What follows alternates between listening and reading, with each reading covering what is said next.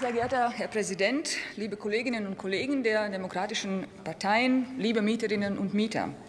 Ich freue mich sehr, dass wir heute zum ersten Mal in dieser Legislatur hier über das Thema Miete und Mietrecht debattieren. Noch mehr freue ich mich auf den angekündigten Gesetzentwurf des zuständigen Bundesjustizministers Buschmann, in dem all die wichtigen mietrechtlichen Fragen geregelt wären, die wir im Koalitionsvertrag vereinbart haben. Mietpreisbremse, Kappungsgrenze, Mietspiegel, ein soziales Mietrecht. All das wollen wir, die Ampelkoalition, im Sinne der Mieterinnen und Mieter verbessern. Und angesichts der dringenden Probleme auf dem Mietmarkt muss das Gesetz jetzt zügigst auf den Weg gebracht werden. Das haben wir dem Bundesjustizministerium in verschiedenen Gesprächen nachdrücklich klargemacht. Und ich hoffe, dass der Druck, den die Mieterinnen und Mieter spüren, wirklich angekommen ist und wir uns als Abgeordnete hier zeitnah an die Arbeit machen können mit einem konkreten Gesetzentwurf aus dem Justizministerium. Bis es dazu kommt, greife ich heute dankend die Chance auf, die uns die Linke mit ihren drei Anträgen zum Thema Miete bietet. Vieles davon und noch mehr wird unser Gesetzentwurf behandeln, den wir demnächst hier im Plenum debattieren werden. Und das auch genau mit dem Ziel, das Sie mit Ihren Anträgen anstreben, Mieterinnen und Mieter vor den immer weiter steigenden Mieten und vor dem Verlust ihrer Wohnung zu schützen.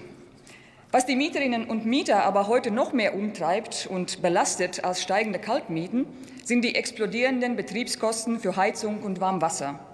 Die einen müssen jetzt schon höhere Abschläge zahlen, die sich verdoppelt oder verdreifacht haben. Und die anderen haben Angst vor hohen Nachzahlungen, die selbst für eine Mittelstandsfamilie nicht mehr zu wuppen sind. Mit der Folge, dass man schlimmstenfalls nach einer Kündigung des Mietvertrags auf der Straße landet.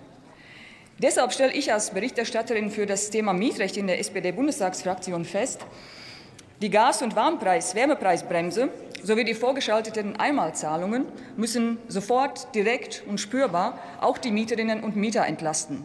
Sie dürfen nicht erst einem Betriebskostenkonto gutgeschrieben werden oder den Mieterinnen erst mit der nächsten Jahresabrechnung zugutekommen. Deshalb müssen bereits gezahlte höhere Abschlagszahlungen entsprechend gekürzt und auch zukünftige Abschlagszahlungen aufgrund der Gas- und Wärmepreisbremse berechnet werden. So muss eine schnelle und effektive Entlastung der Mieterinnen und Mieter aussehen, liebe Kolleginnen und Kollegen.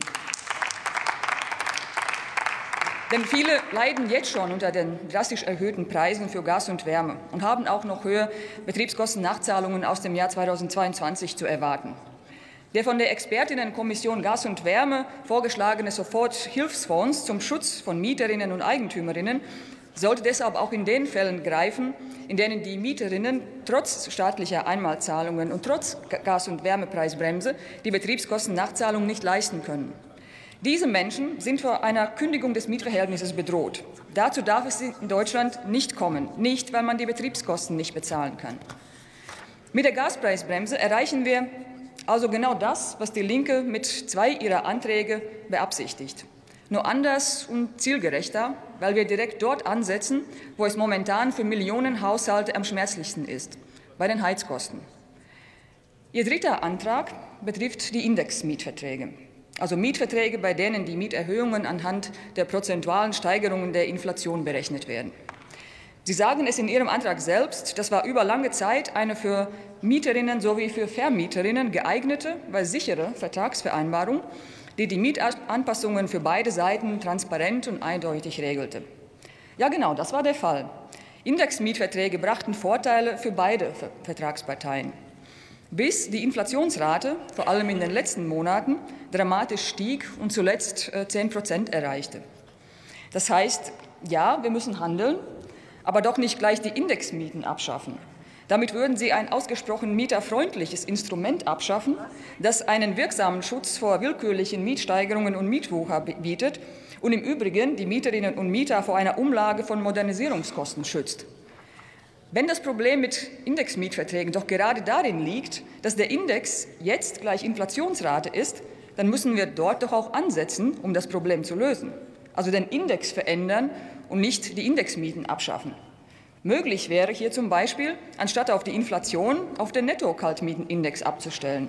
Hier gibt es weiterhin nur moderate Steigerungen. Das wäre sowohl für Mieterinnen als auch Vermieterinnen eine sicher kalkulierbare, rechtssichere und auch leicht umsetzbare Lösung.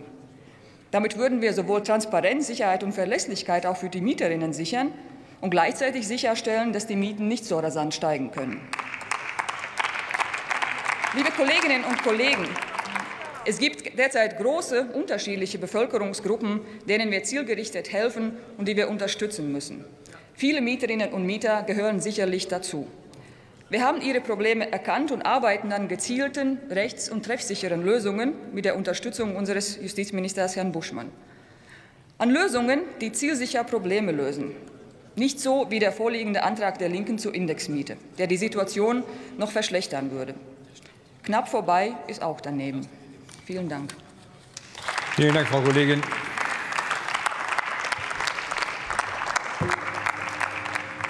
Nunmehr erhält das Wort der Kollege